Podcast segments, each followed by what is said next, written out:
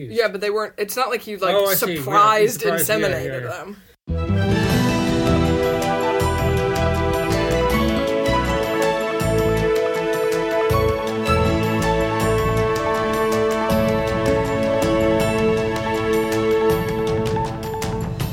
It's Friday, February the 15th, and this is the Dutch News Podcast, your weekly chance to catch up with what's been going on here in the Netherlands. I'm Gordon Darroch, Dutch News contributing editor and Valentine skeptic, and with me today is my fellow Dutch News contributing editor and chronic imposter syndrome sufferer Molly Quell. Our third regular panelist and Muppet molester Paul Peters isn't with us today because apparently he's got some kind of studying gig going on on the side. At least that's what he told us. I'm That's not sure I believe us. him. No, I, No. I think he's just uh, recovering from his Valentine's Day uh, adventures. maybe. Adventures? I don't know. I don't know what Paul was up to on Valentine's Neither Day. do I. so- I was just making that up. I, I- Yeah. I, was just trying to smear his name because he's not here. To Oh, that's true. He's not here to defend answer himself. Yeah. I heard that he was engaging in a threesome with Stef Blok and the furry Brexit monster. That is entirely possible. and now yeah. he's And it's an awful image that's now in my head. There you go. Can't unsee that.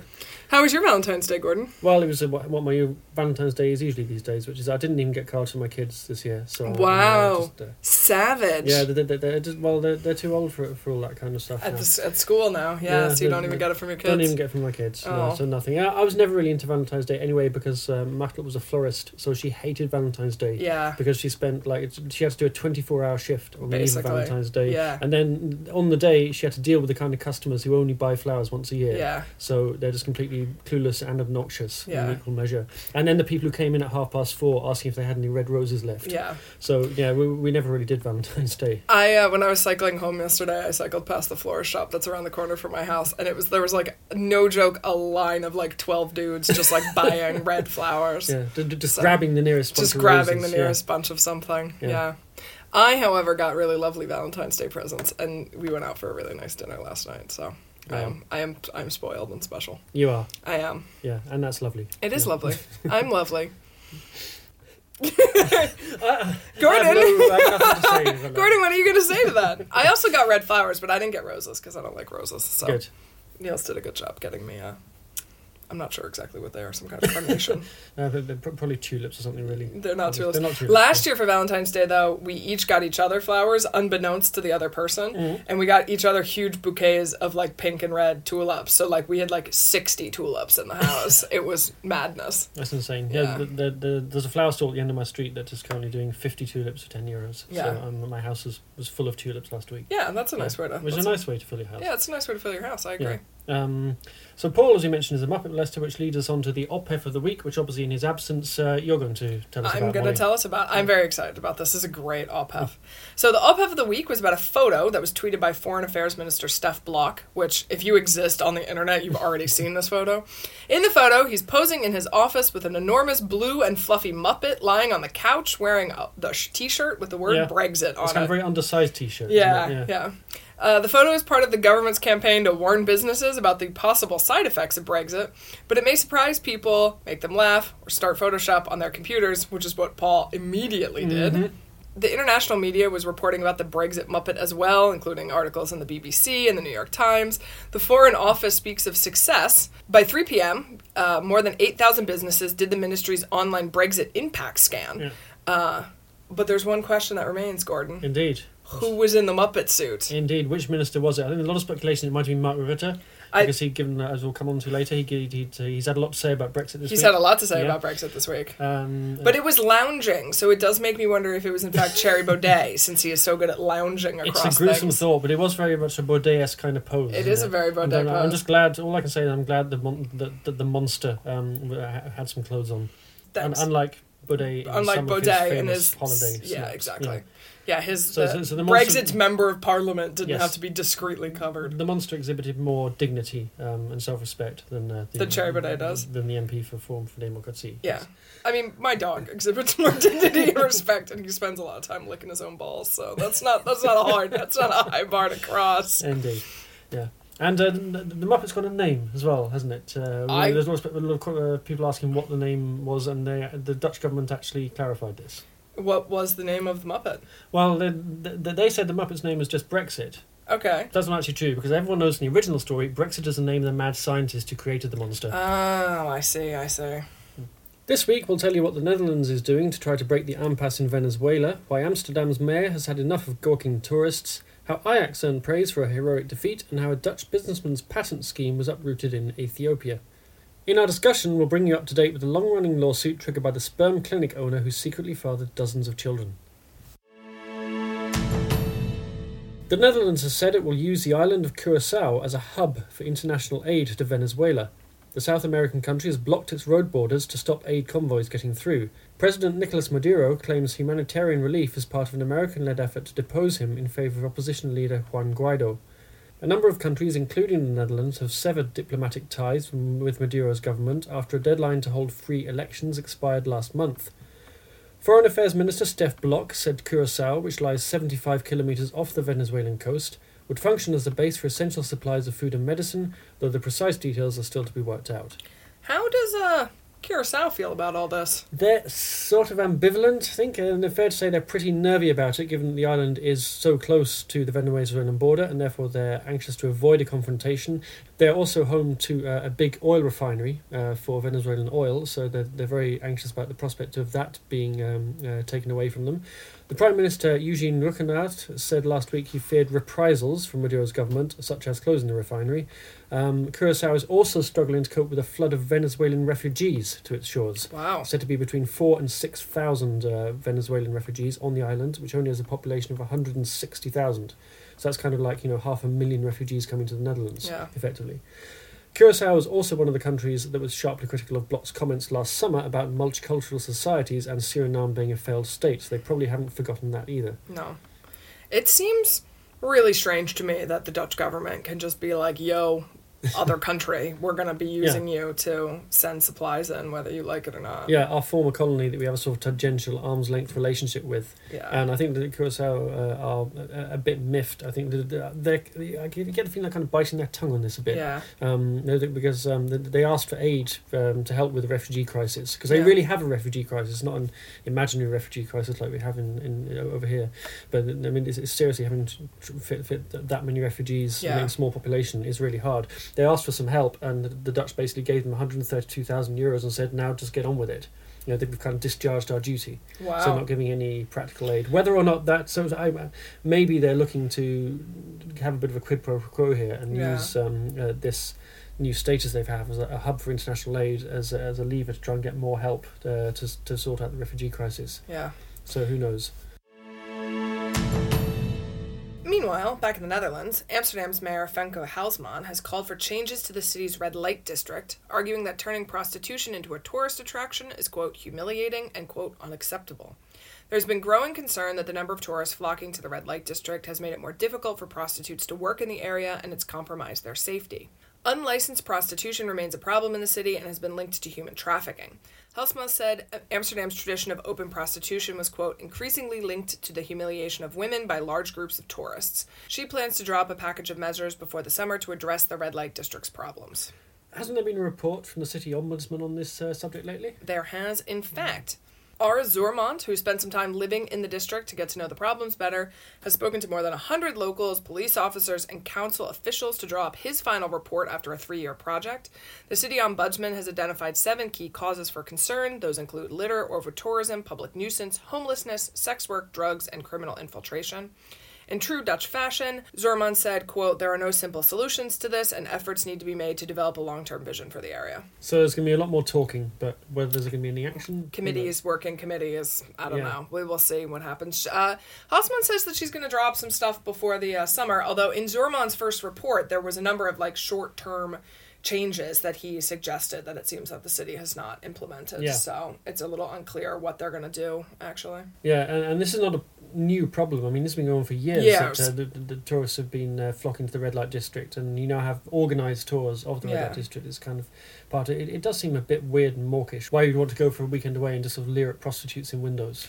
Yeah, I mean, I think that, you know, it is because it is such a thing that the city is so famous for, it becomes this eh, really easy for this tourist destination. But what you hear from the sex workers is, is that because it's so crowded on the streets and so busy and so gawky and weird that it's difficult for them to actually, like, ply their there for, trade, yes. do their, what they're there for. And of course, they're not getting a cut from these, you know, tours and these other kinds of stuff. It's mm. only like the tour guides and stuff who are making money off of this. So there's some proposal to move the red light district that if they put it in a place that was like less central in the city, it would deter tourists sort of from coming there. And if you broke it up a little bit, that mm. it would be less of a singular area. So it would become less of a, a sort of tourist destination. Sure, but wasn't part of the whole reasoning for having it in the in right in the centre of the city was it, it, it was a, it was a safer place for them to be rather than they're out in some down some side road that no one ever goes down, Exactly. which could uh, lead to all kinds of abuses. I saw that there was a, a letter from the um, the the youth fractions of a couple of political parties Yeah. calling for a whole overhaul. One of the proposals they had was to um, try and uh, uh, restrict uh, illegal prostitution by having a rule that you could only work as a licensed prostitute if, if you lived in the Netherlands for a year, which seemed to me to be completely, you know, um, Yeah, completely well- missed the point. Yeah, well, the concern, I guess, with that, I mean, there's a there's several different problems here, right? Because the concern about the tourist gawking is slightly different than the concern about the human trafficking, which a number of studies have shown that there are still women that are being trafficked to the Netherlands for the purposes of prostitution. So the youth wing of the party was arguing, well, like you shouldn't, if you can't move here and get a license as a prostitute, then you, it will deter some of this human trafficking. Now, my suspicion with is that is, is that if you're a person who's going to engage in trafficking human beings, then like getting a license for a pros, you know, to to perform prostitution is probably not your biggest concern anyway. Yeah, and anyway, that, that's more to do with the problem with unlicensed prostitution, which is also a thing in the city. Yeah. Where, and if you have that kind of restriction, and actually makes it harder for for, for prostitutes or sex workers uh, to um, go into the legitimate trade because they're actually barred for the first year. Yeah. By which point they're already deep into the illegal trade. Yeah. Um, Yeah, so I mean, I'm not I'm not so sure that I think that the uh, what the youth wing had to say seemed interesting, but I do have to say this: we did a we discussed the Zuurmond report on the a couple of podcasts ago, Yeah. four or five weeks ago, and there was some like there was some stuff in there that seemed to make like quite a bit of sense. Apparently, there's a number of homeless people who live in the area, and that they're they commit a disproportionate amount of the crime. So if you could get those people housed and perhaps into like mental health treatment or rehab centers, that that would like remove some of that stuff. Um, you know, and he also had some suggestions for what you could do with like the over tourism. Say, for example, not allowing tour groups to go through the red light district or like instituting some other like sort of um, you know litter like if he one of his suggestions was to to increase the fines and the the enforcement of littering right which like isn't doesn't really seem like that big of a thing but it does if there's a bit of a crackdown there on sort of like drunk people who are like throwing stuff on the grounds that it's gonna more to the point deter drunk people from being there in the first place yeah. So we shall see if uh, anything comes of this Yeah. uh, in the, in the months to come. Yep. Speaking of things that are coming up in the months to come, hmm. Gordon, let's talk about Brexit. Yes. There's good Brexit news this week as it emerged that 2,000 jobs have already been created as a result of the UK's impending departure from the European Union. Bad news is none of them are in Britain. According to the Dutch Foreign Investment Agency, 42 companies or institutions have set up shop in the Netherlands as a result of Brexit, including 18 who've relocated across the North Sea. That includes the 900 highly trained medical specialists working for the European Medicines Agency, which is moving from London to Amsterdam. The NFIA said 250 businesses around the world with a presence in Britain have been in touch about starting up in the Netherlands. They include Japanese investment bank Norinchukin, media company TVT Media, and maritime insurer UK P&I. Ritzis has some strong opinions about Brexit this week, Gordon, right? Yes, the Prime Minister has been sticking the boot in, uh, in in recent days. If you don't know the Dutch expression geen blad voor de mond nemen by now, this was a bit of a masterclass. What is the translation of that directly Uh, for the mean- listeners? it- it- it's literally you don't uh, put a leaf in front of your mouth, so you, don't- you don't you don't hold back. You Yeah. Don't, um, yeah. Yeah. You, you say- you say what's on your mind.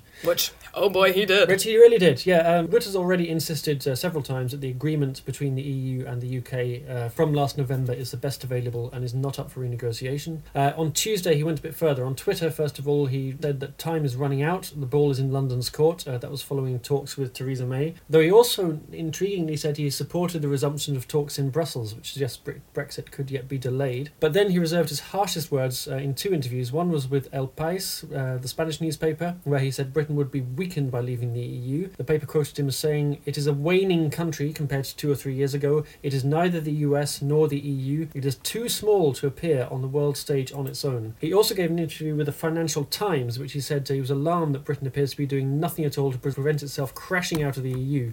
He said, quote, At the moment the ball is rolling towards the Dover cliffs, and we are shouting, Stop the ball from rolling any further, but nobody is doing anything at the moment, at least not on the UK side. Wow, that's that's serious. And then I think I think he accompanied that with a really hard stare, though it didn't Yeah. actually say that. in- No, but it's- yeah. in the article. yeah, Now, it is worth saying, of course, that, uh, although I mean, has said that uh, he repeated this line that 250 companies are thinking of t- uh, considering moving to the Netherlands. We don't actually know how far any of those have got uh, towards m- actually making the move, but there have been other reports, of course, that said that um, Rutte was being very bullish in saying that Netherlands stands to gain and only Britain will lose yeah. from Brexit. Of course, there have been several reports that say that the Dutch economy will also suffer if there's a hard Brexit and may lose about one percent of GDP. Um, but Rutte's in very yeah was in a very uh, combative mood uh, on the subject of Brexit, and it's kind of interesting. People are speculating whether this he's doing this for domestic consumption or as a kind of message to Brexit or to the or to the um, the Brexiteers. I tend to think it's more of a kind of for an international audience, given that he actually gave the interviews to two foreign newspapers. But I think also he's got the uh, the upcoming provincial elections in the back of his mind a bit here, and that he wants to put himself uh, on on the stage as uh, as, as an experienced uh, European leader and a world statesman.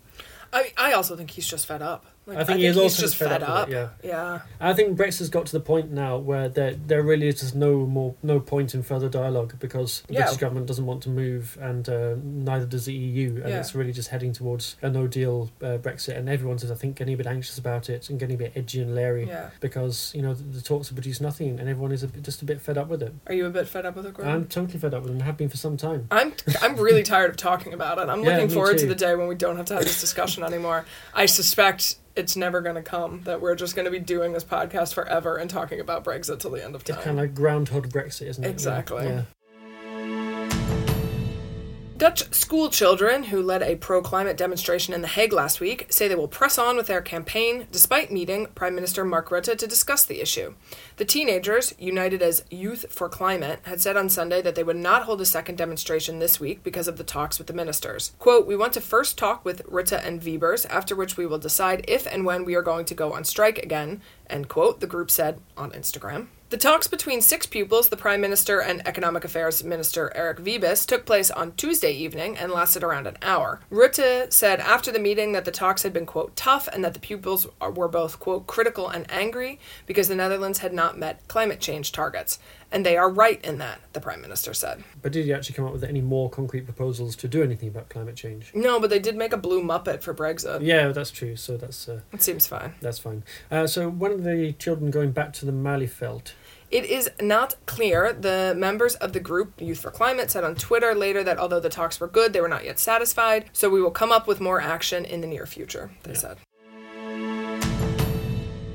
Ajax manager Erik ten Hag said he was proud of his players after they went down to a 2-1 defeat at home to Real Madrid in the Champions League. Hakim Ziyech looked to have rescued a draw with his low shot in the 75th minute that cancelled out Karim Benzema's opening goal, but substitute Marco Asensio came off the bench to break Ajax's hearts on the eve of Valentine's Day. Very romantic. Yeah. Ten Hag said his team needed to be more consistent and bemoaned the fact that they didn't take more opportunities. The bleak truth for them is that they now need to score twice in the Bernabeu when the teams meet again on March the 5th.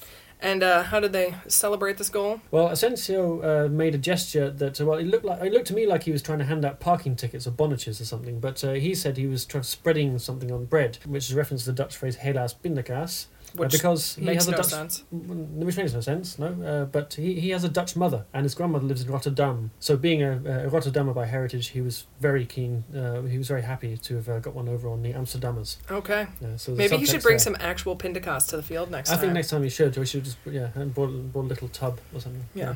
And there's uh there's some Dick Lawyer news, There Gordon. is, yeah. Tell me the Dick Lawyer news. So all of a sudden you're interested in sport. Now I'm interested in sports. Yeah, um, Dick, uh, Dick Advocaat was uh, upset with the, with the VAR again this week. There seems to be a, a running kind of battle, Dick versus VAR. And in the Ajax game, uh, there was a, a, very controversial video refereeing incident. Uh, they thought they'd taken the lead when Nicolas Tagliafico headed in from a free kick, but the VAR team told the referee to disallow the goal because Dusan Tadic was standing marginally offside and uh, interfering with play, uh, much to the consternation of everyone in the stadium and Advocaat, who was working as a studio analyst. Um, and that had come after an incident the weekend when Advocaat's team FC Utrecht were denied a penalty against PSV Eindhoven uh, by the referee, even though VAR had recommended a review. Advocaat was so incensed he took to talking about himself in the third person. he said, "quote The VAR is no friend of Dick Advocaat, and that's putting it lightly." I mean, Dick the- Lawyer laying down the law. Dick Lawyer lays down the law. The game ended in a two-all draw, but PSV now have a six-point lead in the Eredivisie as a result of that because Ajax lost one 0 to Heracles. And in a strange story this week, a Dutchman who took out patents on teff flour, a staple part of the Ethiopian diet, has lost his efforts to sue another Dutch company for copyright infringement. Jan Roosjen's company, Ancient Grain, introduced, quote unquote, teff to the Netherlands as a crop after receiving patents for mixing and ripening the flour in 2003. The patents had gone relatively unnoticed until 2014 when the bakery giant Bakels advertised a teff flour mix on its website. Ancient Grain went on to file a case against Bakels alleging patent infringement. The case was examined by a three judge panel in The Hague in November. The verdict, announced this week, rejected Ancient Grain's case, saying no infringement had taken place because, quote, the patents lacked inventiveness. Really? So growing crops is not a particularly inventive or creative uh, way to do business. Turns out, both the method to bake bread from the flour and the mixing of different grains require general skills and cannot be considered inventive, according to the ruling. Right. So he got his comeuppance. He did get his comeuppance, yeah. Will Mr. Roosjen be appealing the verdict? He will not be. The period for any appeal has passed. Uh, quote, as no appeal was made, the verdict is now final. That's according to the Dutch embassy in Ethiopia. The claims to process teff by the patent holder is null and void in the Netherlands. Ancient Grain was awarded to pay Bakels 130,000 euros in costs. Ah, excellent. yeah. We'll be discussing the bitter harvest of the sperm doctor, whom secretly fathered dozens of children, after this word from our sponsors. Stay up to date with the news about the Netherlands with Dutch News. Dutch News is the country's leading English language news website, bringing you the latest in news, politics, sports, and more every day. We cover all of the news about the Netherlands in English for an international audience. You can find Dutch News online at dutchnews.nl or follow us on Facebook, Twitter, and Instagram at DutchNewsNL. There was a breakthrough this week in the long running fight by dozens of people to find out if they were fathered by the same man. Jan Karbaat ran an artificial insemination clinic in the 1980s, but after health inspectors closed the facility in 2009, it emerged that he'd used his own sperm to inseminate women in breach of the rules. Karbaat died in 2017, just before a court hearing where 22 donor children wanted to force him to undergo a DNA test. His family fought efforts to release his DNA after his death, but this week the district court in Rotterdam authorized researchers to take samples from 27 items in his house. At least 47 people are known to have been conceived using Karbaat's sperm. The investigation could turn up dozens more. So, how did he inseminate a bunch of people without them knowing? While it was already known he'd routinely lied about the identity of other sperm donors at his clinic, for example, one donor of Surinamese origin is thought to have been the source of around 200 children whose mothers were told he was a Caucasian man. Interesting. Yeah, uh, the real donor had also been diagnosed with Asperger's syndrome, which causes hereditary conditions. That also breached guidelines that said no one single donor should produce more than six offspring through artificial insemination for pretty obvious reasons. Yeah, especially in a country of only 17 million people. Exactly, where everyone lives quite uh, close together. Yeah. In the 1980s, uh, IVF hadn't been devised, so using donor sperm was the only alternative way for women to get pregnant. But until 2004, donors had the absolute right of anonymity, and that's why Karbaat was allowed to use his own sperm without it being traced back to him, and that's why the irregularities in his practice only came to light uh, much later. So, can you explain this, like, absurdly complicated way that these people figured out that they were related to him or might be related to him? Yeah, well, Karbaat himself, first of all, strenuously denied any wrongdoing right up to his death. But there were obviously clues, and not least, of course, the fact that uh, by the time he died, he was 89 years old. Many of uh, the people who claimed to be his children had reached middle age, and you could see quite clear physical resemblances uh, between them and to him. Um, Although, I mean, all lots of Dutch people look yeah, alike, lots of so people look the same. That's true indeed. These people, even by those standards, it was pretty clear that uh, they were things they had in common you know, when they all got into a room together. Uh, in 2007, the rules changed so that donor clinics were required to have a certificate from the health ministry to practice. Uh, Karbaat's clinic in Barendrecht failed the inspection and was forced to close two years later. And at that point, the whispering started of uh, irregular practices. In 2010, the government set up an anonymous DNA data bank so that donor children could then try to track down uh, other people who shared uh, a donor. And at that point, two people whose mothers had been inseminated by Karbaat, supposedly with the same man's sperm, turned out to have different fathers. So it was becoming fairly clear that he hadn't been following the guidelines and the rules at all, and that had routinely just been lying to women about the source of the sperm that he used. And more recently, one of Karbaat's 11 own children, because he was married three times, uh, so actually raised 11 children, uh, contacted the DNA data bank. Uh, so then there was actually a match for someone who was known to carry his DNA, although that material can be used to research after uh, Karbaat himself had died. Okay. This is so complicated. Yeah, indeed. And of course, what complicated it further was that Karbaat refused to cooperate with any kind of investigation. And uh, he gave an interview in 2016 where he just uh, laughed off the allegations. And he literally said, I've dealt with it, I rise above it, and I laugh at every complaint. Uh, at this point, dozens of people had come forward and claimed that uh, he was their biological father. So we know already. I mean, it, it is like an established fact that Yeah. he had inseminated people with his own sperm at this donor bank, Yeah, and that he had violated the rules of not inseminating more than six women with sperm. yes. We, so those are like already known.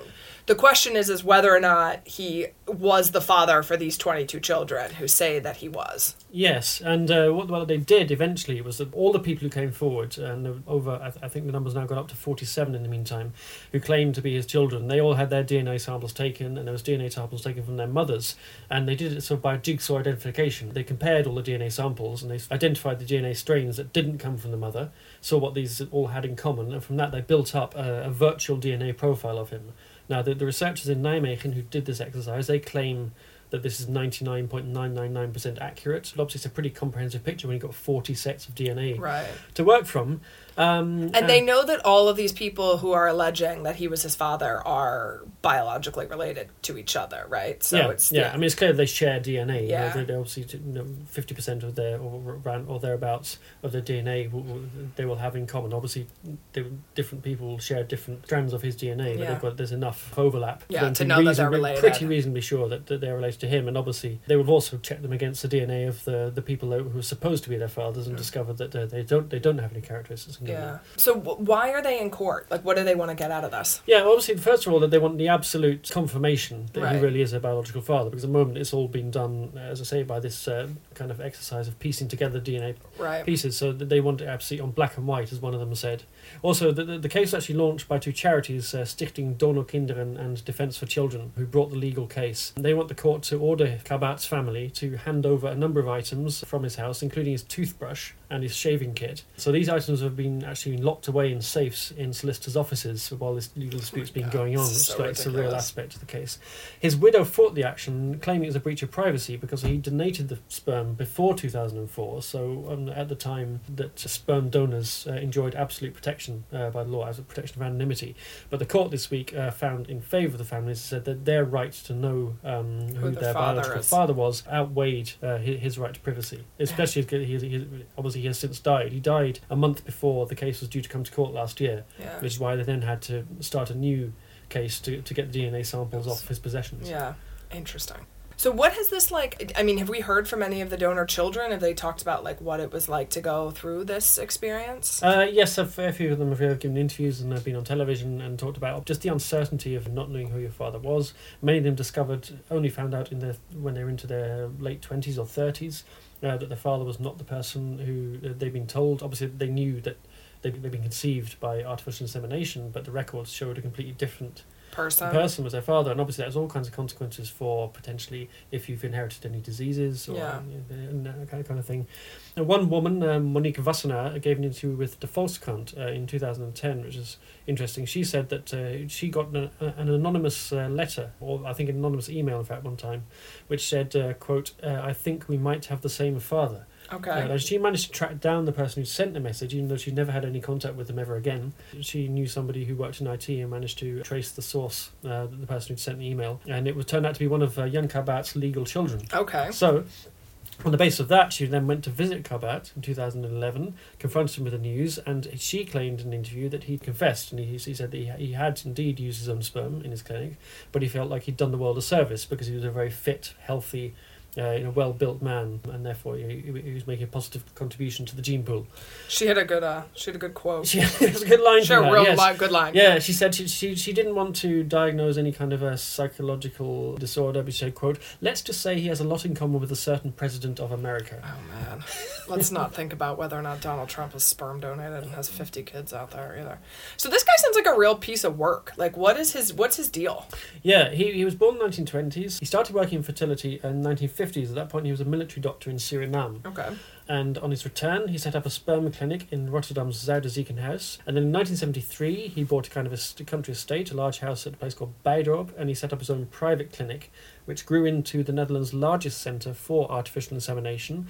He said he'd inseminated 6,000 women, and uh, that had uh, produced up to 40,000 children. Wow. His family said he was he was very dedicated to his work. He was an absolute workaholic. Um, his son Andre said he was never at home, but also said he was a very sociable man whose uh, house was always full of people, um, and he was always interested in trying to help out the disadvantaged couples who couldn't have children, and also single women who wanted to have children. Of course, back in the seventies, early eighties, that was uh, kind of uh, you know, socially frowned upon Yeah, and uh, controversial. They had a hell of a time. And he, he very much said that if these women have a wish to have children, then why should society stand in their way? On the other hand, colleagues who worked with him at his clinic uh, found that he was uh, not entirely trustworthy. He had a very strong tendency to control ev- and sort of be the owner of all knowledge, hmm and that made his staff kind of feel powerless to contradict him. One of his donor children described him as having a quote god complex. Interesting. Effectively, so effectively, his his line very much was that because he was a prime specimen of humanity, that that he just spread his seed as widely as possible. He also very much said that he was very dismissive of um, uh, rules and regulations. He felt like he should have a free reign to, you know, if his intentions were good.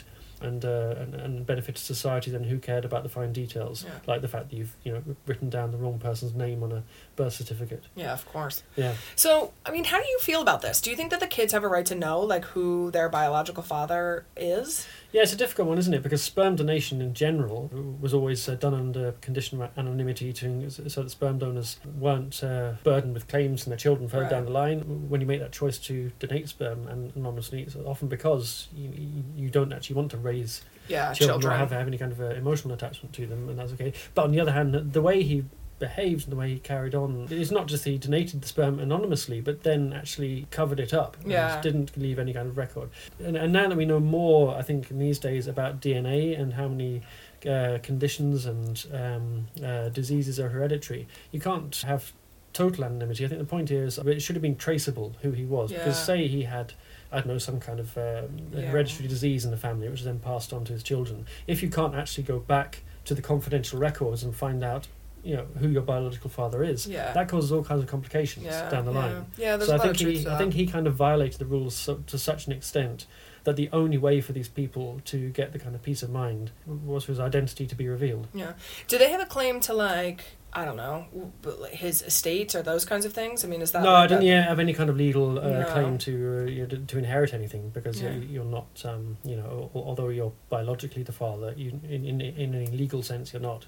Yeah, interesting. Yeah. Yeah, I think I feel a little more sympathetic towards the kids if what they really just want to know is the answer to this question of whether or not he's their father, as opposed to like whether or not that opens up legal avenues to have to like share the estate. I think to Yeah. a degree. It's a really delicate question, isn't it? Anonymity for uh, sperm donors is a, is a really important thing uh, because otherwise people aren't going to donate. Yeah, they're not going to be willing to do it. yeah, exactly. But on the other hand, he's he's created such a mess here. Yeah. that this is the only way to clear it up. Yeah, I think that if he hadn't created such a disaster, I'd be quite sympathetic to the idea that he just deserves to have, you know, if he had just donated within the rules to six people and like, you know, under the terms and conditions that were correct, I think I would be feeling much more sympathetic to him and his family and in allowing them to have, you know, peace after his death. But because he like has done so many things that violated the sort of norms and standards and practices, Yeah, you I- feel like, yeah, maybe these kids have a right to know. I mean, he's, he's gone beyond an anonymity here. He's actually Yeah. deceived people. He's, Yeah. he's told them that, Yeah. that the identity of the biological father is, is different from what it actually is. I mean, you can be anonymous. You can be